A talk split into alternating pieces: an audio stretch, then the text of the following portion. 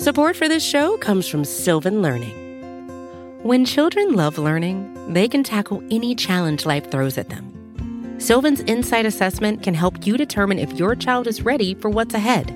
It can also identify gaps in learning and point out areas that could be of concern for your child so they can tackle what's to come. And right now, it's the best price of the year at $29.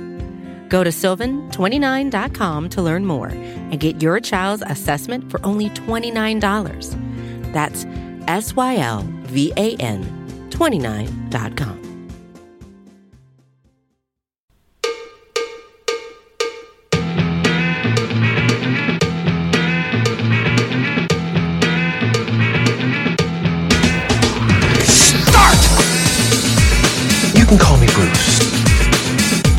Bruce Nolan is standing by. Hey, Wacky Bruce! Coming to you from an undisclosed location, this is the Bruce Exclusive. And here's your host, Bruce Nolan.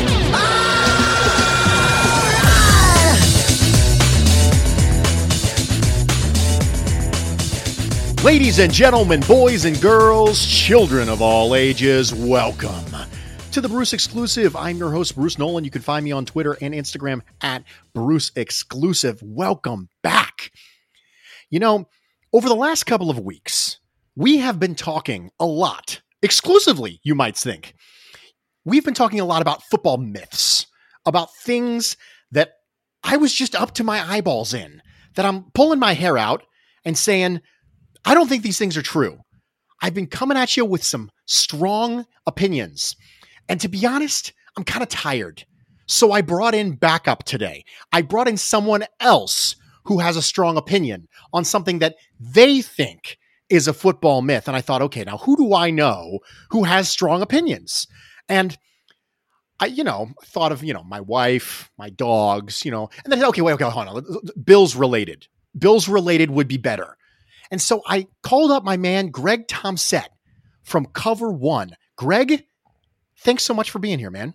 Yeah, I appreciate it, man. It's uh it's a lot of fun. I love where the Bruce exclusive is going, and I can't lie, I'm a little jealous of the opening. I, I love the uh you know big top uh, approach to the open. I'm I'm a big fan. Well, you know, I, I it was one of those things where I was trying to figure out how to script that out because I'm not really a super high energy guy a lot of people might not know that about me. I'm I'm not, a super high energy dude. You've met me in real life one time. I'm not an overly high energy guy. and it, I, I, needed something that would start me off on the right note. So I decided to go with that. It's actually a, a kind of an odd to uh, kind of an, uh, an ode, an ode. An, I, I, combined ode and nod there, and I came up with odd. But it's it's it. a nod to the New Age Outlaws and the Road Dog Jesse James, and back the WWF was the WWF.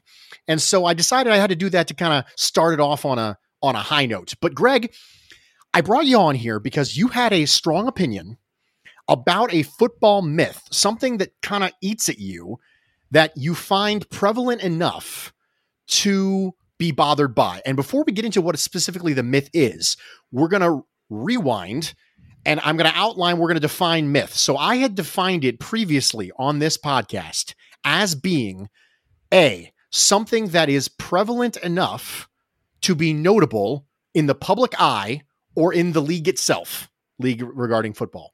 The second thing was something that I could verify and prove to the best of my ability was not true. So before we get into it, do you have the same or a different definition of myth? No, I think that's really strong. I think that, speaks to uh, a sound definition of it, and I think that it's it's really been good in the series you've done to take some of the most commonly held ones, and I, I think that it's it's really healthy to reevaluate those. You know, we you and I get thrown at all the time, all the football jargon that's out there. So I like this, and I think that definition's a solid way to approach this kind of discussion. Okay, so without further ado, Greg, I will allow you to unveil your myth that you are going to be attempting to tackle and debunk on today's conversation. All right, so I'm going to take a slight step back to frame it a little bit because it, the the issue was not the topic. I felt very strongly about the topic, and I, I feel inundated by it all the time. but I, I had a hard time labeling it. I had a hard time boiling it down to a statement. And, and so many that you've had so far are just the constant accepted truisms around us and and some of those those ones that are really funny that everyone immediately clicks with. And i think everyone will appreciate the topic but i struggled to to get it into the right framing. And it really came down to i, I decided to frame it as all good fantasy players are good football players. And that was the simplest way for me to describe what I seem to have around me all the time in the common fan Twitter interaction person and their perception of players that it confuses me the way that they're spoken about, the regard that they're held in, and how people approach them. And I'm very thankful for the growth of fantasy football. I personally am one who plays it. I, I believe you've stated before that, that you're usually not a, a fantasy player. I don't know if you've never have, but aren't as commonly. I enjoy it quite a bit, but I'm able to differentiate it and I actually try to leverage where some of these gaps that I'll talk about come from. But I see some people that talk about players in the same regard as others that I just don't think are on level playing field. And I, I'm seeing it more and more as more and more fantasy grows, especially daily fantasy and some of the pieces there it's huge for the future of the league and now players are even acknowledging it and talking about it and i'm worried it's going to evolve into even more of what i think is maybe diverting from genuine value on the field Okay, so right away we have a problem because I was in your fantasy football league last year, Greg. Do you not remember me? I was I made such a positive impact on you through my value added to the fantasy league that you don't even remember that I was in the league with you. I do know. I oh, do know. I, I thought I remembered you speaking to it on one of the shows that it wasn't yeah n- not a fantasy it, guy is, per se. Yeah, it's not it's not a big part of what I do. It's not a it's not a big part of our discussions here. I, as a general rule, I'm in one or two every year. It's it's something that I don't I don't take super seriously. I'm never I never do it for money by any means. Never for any sort of significant money. That's uh that's that, that's basically gambling at this point and i'm not i'm not as you probably know i'm not much of a gambler. But okay so good fantasy players are not good football players necessarily. So where where did this come from? Did we just did we just get so obsessed with passing yards and raw numbers the stuff that equivalates to fantasy football points and we just lost sight of the other important things. Is that where this came from? I, think so and it really made me evaluate it because i when when i brought this up it really forced me to step back and be like hey am i just being a curmudgeon and it's one or two little exceptions or do i think this is actually becoming a challenge?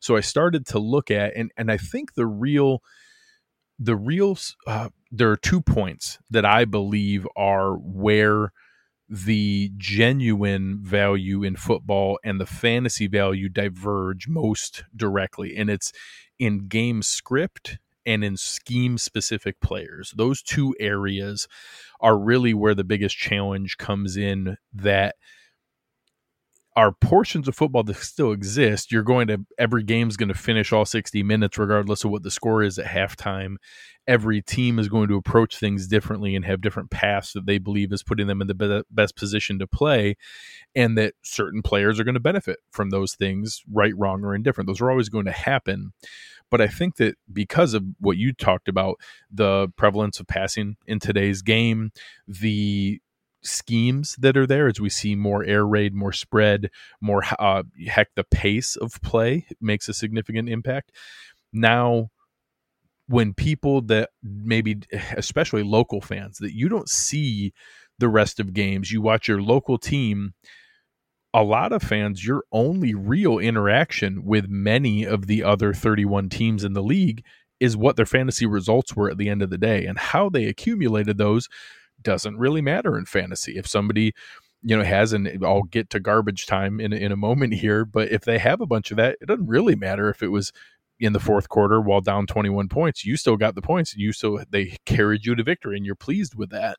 And i think that there's a growing sense of that where the boiled down statistics and result of that game instead of being a piece of the puzzle becomes the entire puzzle and becomes that's the representation of their value Is this myth contributing to people having a hard time letting go of the fact that running backs are really important?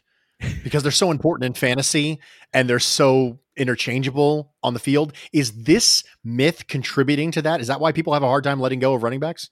I think so. I, I, think that it's it becomes a significant portion of it, and you know, I, there's some where that scheme specific. We've seen it for years. If you happen to be a running back and you're tied to anyone with the last name Shanahan, you're going to do pretty darn well. Whether you're Olandis Gary and Mike Anderson and you know Tatum Bell, or you're more recently you know Steve Slaton or your Raheem Mostert, and you now get put into that position where all of a sudden it doesn't really matter who you put in that spot, they're going to produce, and that carryover, I think that's one of the easier ones where it actually was so obvious it didn't bleed over into the value. So many people simply knew about the Shanahan rushing machine that it actually overrode what would have been some of the other examples I'll have where it actually bled into the actual value of the player. And in those, it was just the most blatantly obvious example of scheme being the driving force of the value and what they could produce because they could literally plug anyone in there year after year and they'd put out, you know, fantastic seasons statistically. Now, you mentioned that this is something that you're concerned about getting bigger and kind of becoming more of a problem moving forward. Are you of the opinion that this is becoming more and more and more prevalent this myth or is it staying is it staying pretty much plateaued? Has it been decreasing over time? Is this becoming more of an issue and you and I are just fighting the good fight on the front lines right now, fighting the battle against this myth or is this one of those things that was dying out anyway? So I think it's only growing because I think from everything that I've read and researched, fantasy participation is only growing. And there's there's a double-edged sword here because I think that good fantasy play involves information and analysis of statistical information and probability and the you know projection of what is most likely to happen and heck you're seeing some of that actually in some people's opinion maybe ruin the daily fantasy aspect of it because you're having the the quants of the world dive in there with 500 different lineups with every possible you know combination that they see as the highest probability and one of them ends up winning for the big money um, versus more the fun hobby element of it. So i think that part of it there's it's not all negative going that direction but i think because fantasy's growth has been so dramatic over for sure the last 10 years that I think it's becoming a lot of people's interpretation of football. That's just how they see it. There's actually quite a few people who are maybe a bigger fan of their fantasy team than a particular local team to them and then that's where they have their investment in time so i actually think this is only going to continue to increase maybe it'll plateau at some point here but i don't think we've seen that plateau just yet so here's a question about the fantasy football, specifically the information gathering. There are specific outlets, media outlets that spec that specialize in fantasy football advice. You know, obviously one of the ones that comes immediately to mind, Evan Silva from Rotoworld, right? Yeah. He started as a fantasy football sort of website talking about availabilities and target shares and things like that. And uh, there's this strange juxtaposition where on one hand, the myth exists and i agree with you that this myth exists. So in case that was a question i agree with you that this myth exists. But on the other hand when someone like that comes along and starts to say something it feels like sometimes they're kind of talked down as just a fantasy football media outlet. How do, can those two things coexist at the same time? How can we on one hand have an issue in ourselves equating fantasy value and on-field value and then simultaneously dismiss the opinions of well, you can't see me i'm doing air quotes lesser football analysis because it's just a fantasy thing. I, how do how can we justify that as a as a fan base? So i'm going to draw a parallel that you actually led into perfectly is that it's part of the reason i struggled of what to even call this myth because it's not that every good fa- good fantasy player is not a good football player? Of course they are. There's a reason that Christian McCaffrey had a good season last year, that Patrick Mahomes is a great fantasy quarterback, and that Julio Jones is a good receiver. They're really good football players, and really good football players are going to produce, and good production equals good fantasy play. So I, I think it's very interesting in my uh, experience fantasy writers, fantasy analysts, the good ones, so you know the people who are have gained popularity are simply really informed football people. They, they know the game of football and that they may view it from a production dominant area and that that's their main focus. But you have to understand football pretty well to be successful in that arena. So most of them are simply informed football minds that just focus on that projection and statistical analysis area, but it's how they gain popularity because they know football really well. I think that there's a correlation to that that the vast majority of good players are also good fantasy assets. It's the other piece of it that it bleeds over that people when they get their team carried to a fantasy playoff performance and a certain player was on their team, they convince themselves that, oh, that must mean that guy's really good at football. And it's happening more and more uh, with certain players that I think really stand out. Okay. So we have effectively set the stage for why this myth exists, why it's kind of prevalent, where we think it's going, why is it necessary for us to fight against it. We are going to take a quick break. We are going to come back. We are going to lay down, not we, I'm not going to do all of it. Greg's going to do all of it. He's going to lay down the examples that would support it being a myth, and we're going to hammer this bad boy home. Stick with me. We'll be right back. Support for this show comes from Sylvan Learning. As a parent, you want your child to have every opportunity, but giving them the tools they need to tackle every challenge, that takes a team. Now more than ever, educational support tailored exactly to what your child needs can make all the difference.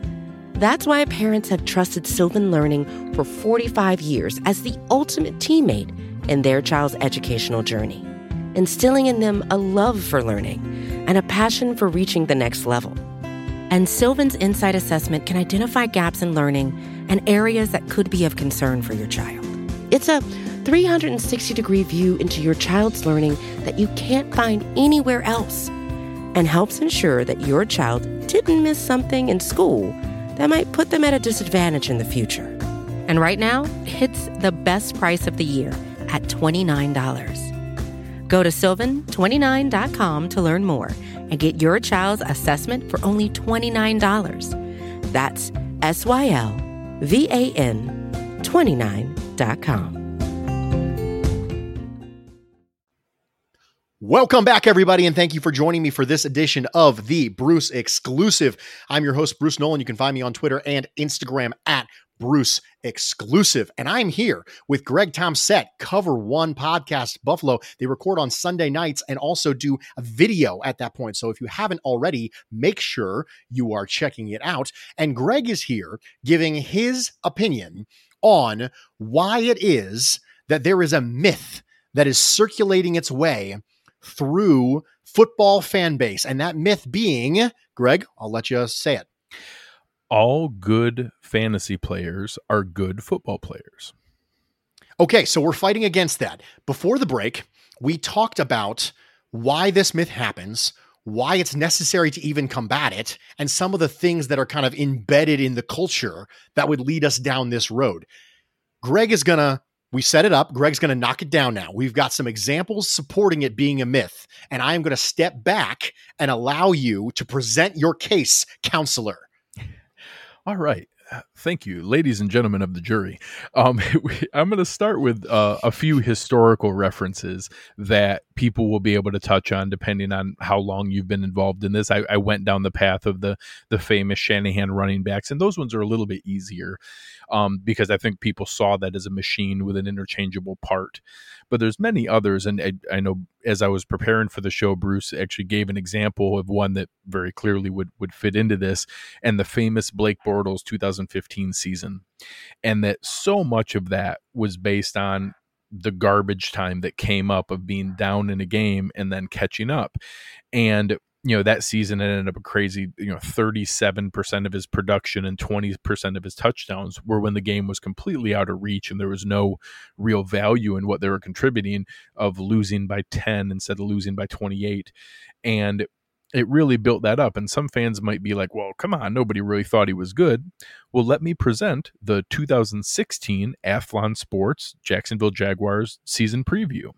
And in one particular phrasing here, as they go through about how the defense needs to step up to keep up with the obviously growing talent of the offense. The Jaguars know what they've go what they're going to get from Bortles, Robinson, and Hurns, arguably the league's top young pass catching trio. So it was something where I assumed everybody knew that was garbage time stats. I assumed everyone knew that there was no real value there and it was obviously a, a bubble about to deflate. But I found multiple references of going into the next season where they felt like they had the next guy who was really ready to step up. You saw similar things with Mitch Trubisky coming into his third season after a fairly solid second season that had, you know, some some smoke and mirrors to the production.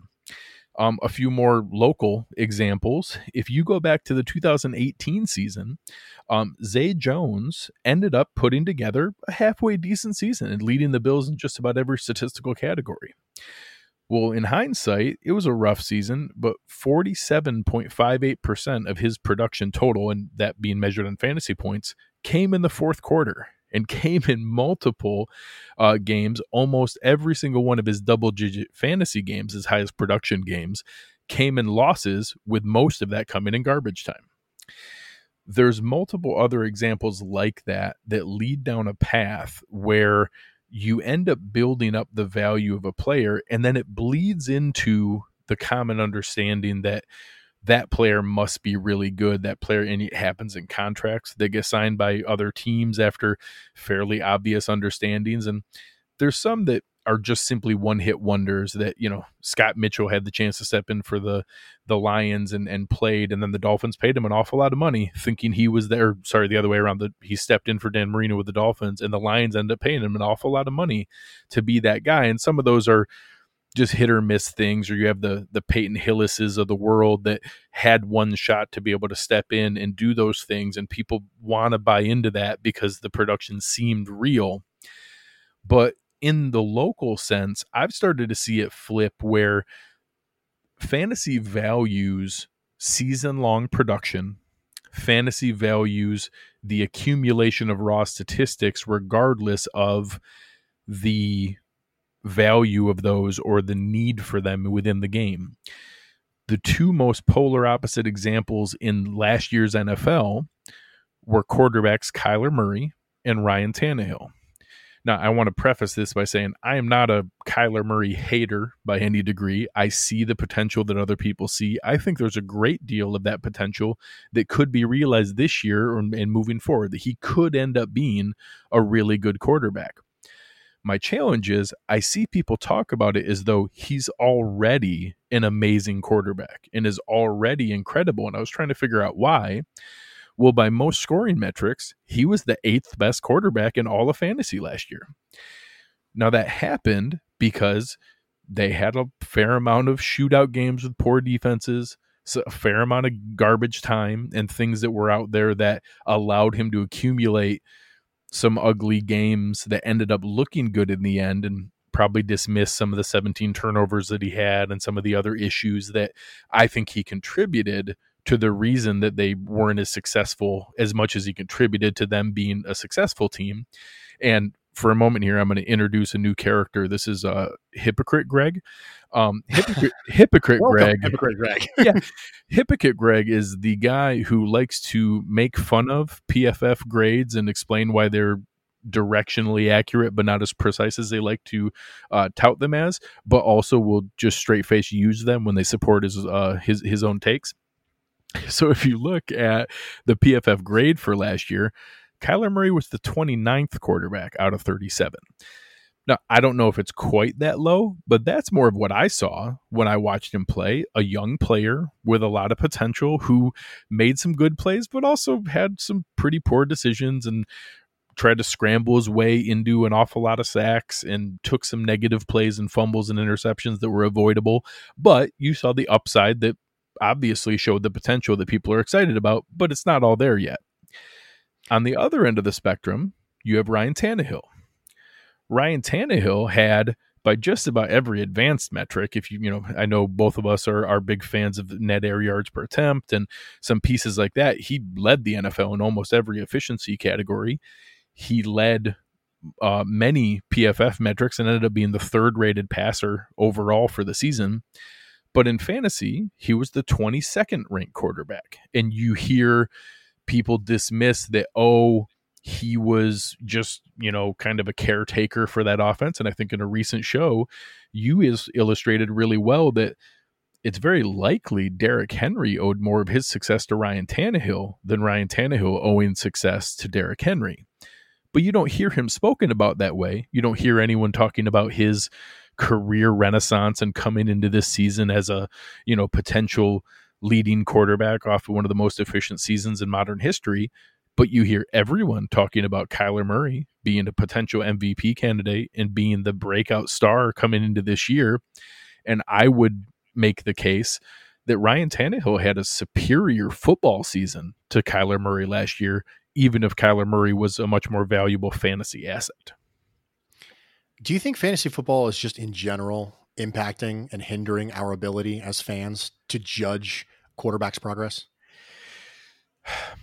it certainly is a larger factor than I would like it to be. And when I, you know, my my mentions every Sunday that Josh Allen continued to not throw for 300 yards as some arbitrary threshold mm-hmm. that, that somehow mattered. Um, yeah, somebody it, missed that 300 yard bonus, Greg, and they're really upset.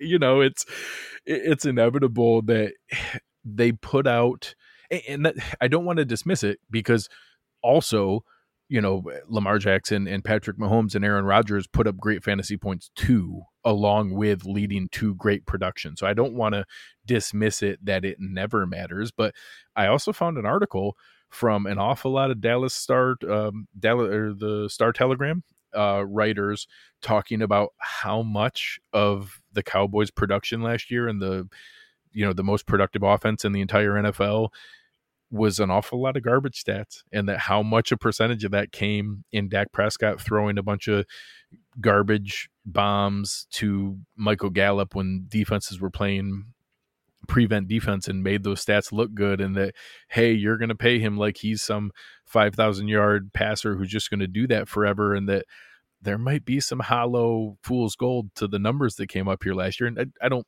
I don't know that I've spent enough time watching Dak in in significant detail to to say that I agree with that, but I read that from people who watched every single snap of every single game that felt that way. And I just think it's interesting that I think many f- more fantasy centric fans, especially say Buffalo fans who may probably watch Dak Prescott play one or two games last year, the one that we played and a handful of other ones that were on primetime TV, I think probably have a pretty high opinion of him and that oh they're talking about he might get 40 million dollars and that that must mean he's really good. And I think that some of that is driven by just the raw statistics of his production. So you mentioned PFF grades, and one of the reasons that I've discussed in the past that PFF grades even exist to begin with is because people want a shorthand. The consumer wants a shorthand on how did this guy play, and they want to use something other than fantasy stats to do it. So if you're now in charge of the universe. Okay, Greg. Congratulations. Uh, High King Greg is now in charge of the universe. Excellent. And you now are allowed to tell us what it is exactly we should be looking for that will help us kind of make the distinction. So we know someone's a good fantasy player. Great. Now I have those raw statistics. Now I want to find out if they're a good real player. Where can I go to do that? What can I look at to do that? Is it really just a film thing? Because one of the things I found is that film fades. It's the alliterative. I really like the alliterative part of that. But film fades and fantasy follows. So that's a that's a that's a Bruceism. I'm just going to drop right here. And what I mean by that is the longer it has been since you've seen the film on the player, the more likely you are to lean toward the fantasy nonsense, which I think is kind of supporting your Kyler Murray argument. I don't think that that necessarily would have been the case. This narrative would have been the case immediately after the season. But now, as the season gets farther and farther and farther in our rear view mirror, our views start to become distorted. It's a little bit like when you go to see a movie and you walk out of the movie and you think, "Oh man, that that that, that was it was okay. I guess it was all right." And then if someone asks you what you thought of that movie a week later, you're like, "Man, it sucked." Because all the good things that you thought were redeeming about that movie have faded from your memory. The film has started to fade and the fantasy stats have followed. So, if that's the case, aside from just go back and look at the film. If I have, let's say a quarterback, okay? Let's say I have Kyler Murray and he's a quarterback and I have these raw statistics. And the farther I get removed from the season, the more I start to slip into this, I think Kyler Murray's really good. I mean, look at these stats. And I need to find a way to level myself. And High King of the Universe, Greg, will direct me and tell me where to go to save myself. Where would I start? So I think I, have actually struggled with this a lot, and I thought that you know you, you've actually spoken on this very well about the range of statistics, how much human interaction are in each of them, and that Eh, you're spot on of the reason PFF exists, and heck, the reason that PFF spends so much time marketing their grades is because they're easy for fans to see. Everybody understands a 100 point scale. Everybody understands red, yellow, green. Everybody understands that kind of grading statistic. And if you can tell yourself, that the person evaluating this must be objective and intelligent and knowledgeable then these are really really good and i've i've gone into a fair amount of detail showing that they're directionally accurate when they say somebody had an 88 game that yes they probably had a pretty good game and if they say somebody had a 42 they probably played pretty rough but I have a little bit of trouble when they say the left guard had a 72.6 and the right guard had a 74.8 and then they rank them and show that guy ranked four spots above. How in the world do you know that down to that finite of a of a detail that that guy you know filled his scheme specific responsibilities play by play to that degree but i on the other hand, I always try to be very fair and tout I love the advanced stats and the premium stats on PFF. I think they do a great job. I think Pro Football Focus has many, or uh, Pro Football Reference has many really good ones. I I so I kind of have this in the back of my mind almost as a business concept. I love what Mock Draftables does with the web, where they show five, six, eight different um you know combine workout elements measurements and they give that as a, a quick visual of how good the player is i almost think we need that that we need a, a council that would get together. So i'm i'm now high king of the universe. I would get together a group of 8 to 10 smart football people and we'd all vote back and forth and identify the eight different statistics that all come into play and it's net yards per attempt and QBR and whatever those different ones happen to be that hey we all think these are a good piece of the puzzle and they all are part of it and then if we maybe saw it as a visual like a web that you're able to identify where overall value is and how you were able to check all the different boxes and it wasn't just um I'll say an analytics darling like a I'll say Derek Carr. I think he comes up a lot in there that because he's really efficient and you know, can completes the ball a lot. And I'll, I'll use former Buffalo Bill quarterback Tyrod Taylor that since there's no statistic that measures open receivers 17 yards down the field that you refuse to throw the ball to, since that was not a statistic that's measured, you got credit for the check down that you took or the third and four scramble or, you know, the seven yard scramble on third and 11 that showed as a positive play in your statistics. Um, I, I wish that there was some web like that that had the mutually agreed upon six to eight different pieces that we could all go through because I think the reason things like fantasy stats, PFF grades is that people want there to be this one answer to go to. And I just don't think it's ever going to exist. And you've correctly identified the issue. And the issue is that we do not have a statistic for opportunity cost we do not have a statistic for what you could have otherwise done. We only have a statistic for what you did. And so that becomes problematic because then you have people like well, you mentioned Derek Carr, Tyrod Taylor, you know, Trent Edwards, Yeah. people who complete a lot of passes and they get credit for completing a lot of passes. But what they don't take into consideration is what you otherwise could have done. Because really, when you think about it, playing quarterback is a math is a math prob- probability. It's okay. I have a a seventeen percent chance of completing this twenty yard pass, but then I have a sixty percent chance of clean, completing this four yard pass, and it's it's making those quick snap probability calculations when you pull the trigger. And obviously, that starts with with read chronology and whether or not you're on the right side of the field when you're supposed to be there, and all that stuff like that. And ultimately, comes down to film. And really, that requires a level of work that I'm not entirely sure we're comfortable with. So instead, we shorthand it with something like a PFF grade or something like that. And then we further shorthand it by using things like fantasy stats. I would make an argument that really fantasy stats and the reason this myth exists is because we're not even we're not even willing to put in the effort to find the holistic group of stats that you just mentioned that would be appointed by the high council. By the way, am I on this council of smart football people? Do I get involved in this? you have a seat at the table. Well, then I think it's the best idea ever. And if it, I wasn't on it, then it would be the worst idea I've ever heard in my entire life. But I, you know, we're not even we're not even willing to do the work to come up with that. We want one quick, easy, dirty, holistic thing to throw out there as a hot take and say, "Well, forty nine point seven. How you like them apples?" And I think that's how we got into wins or a quarterback stat. It is. I think that's where we came from. Well, you know, he, he won the game. It's just, we're, we're just we're just lazy. It's really comes down to that. We're just lazy, and this myth lines up with that entirely. We're just lazy. One, it, it it really shows a lot of the combination of people's desire to understand. So I think it comes from a good place. People are well intended. They want to be informed on what's going on.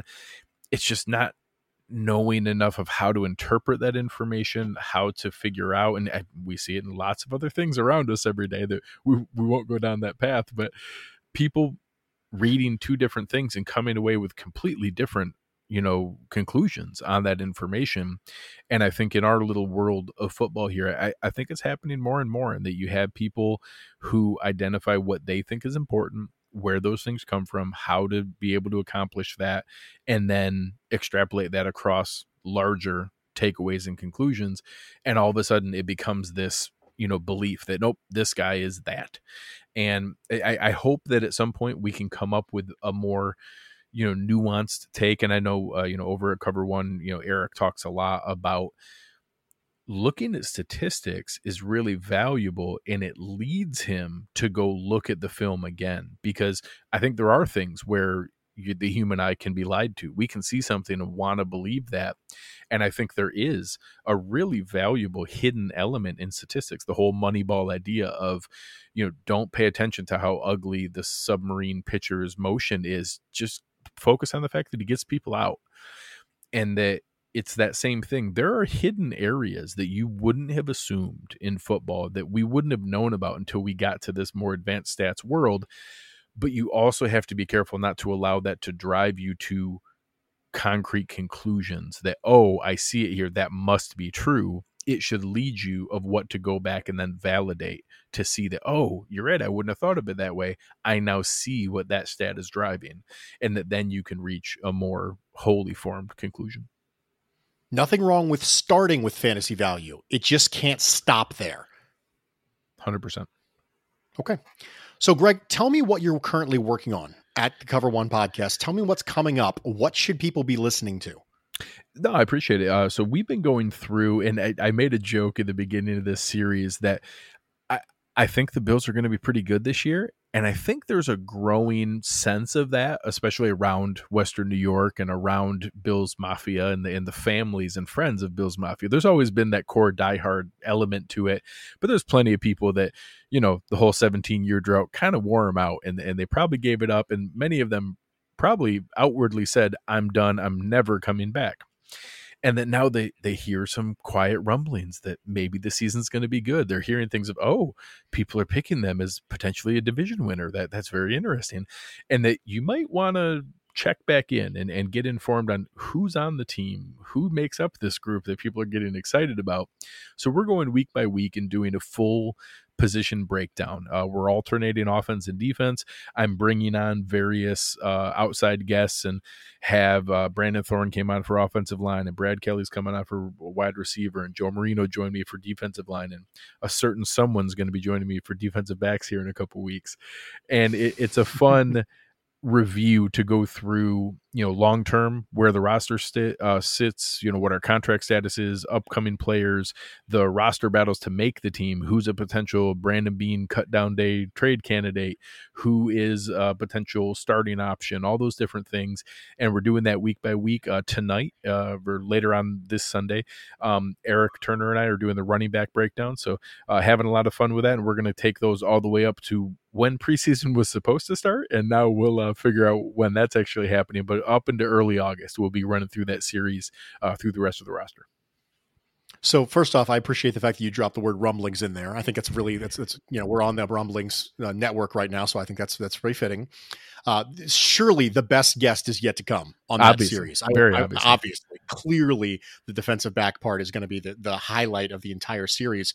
So Greg, first off, thank you so much for joining me. I really appreciate it. Thank you for framing this in a way that I have a better understanding of the myth as we're as we're done talking about this. I feel like I have a better a better idea of where to where to start when I start to feel myself being drug in that direction. For those of you listening, I, I you know tomorrow we're to have the final episode of this myth football myth podcast series. It will be my shining holy grail. It will be something where i think the transcript will be carved on bruce's tombstone long after i am gone.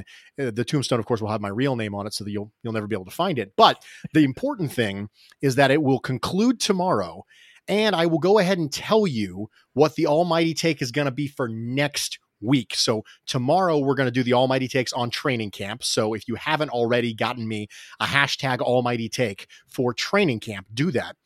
But next week we're going to be starting a podcast series called Know Thy Enemy, and we're going to be talking a little bit about AFC East teams. And what I want you to hit me with a hashtag Almighty Take for next week is an Almighty Take about one of our AFC East foes. And that's what I want you to hit me with. So make sure you find me on Twitter, follow me at Bruce Exclusive, hit me with a hashtag Almighty Take. Give me your take on one of our AFC East foes. And we will talk about that not tomorrow, but next Friday. Greg, thank you so much for joining me. I really appreciate it. Appreciate it, man. Had a blast. Uh, keep up the great work. Everybody's loving everything going on with the Bruce exclusive and the uh, Buffalo Rumblings podcast network. Uh, I'm a big fan myself and uh, really excited about everything coming in the future. Thank you so much, man. Ladies and gentlemen, that's the way the cookie rumbles. I'm Bruce Nolan, Buffalo Rumblings.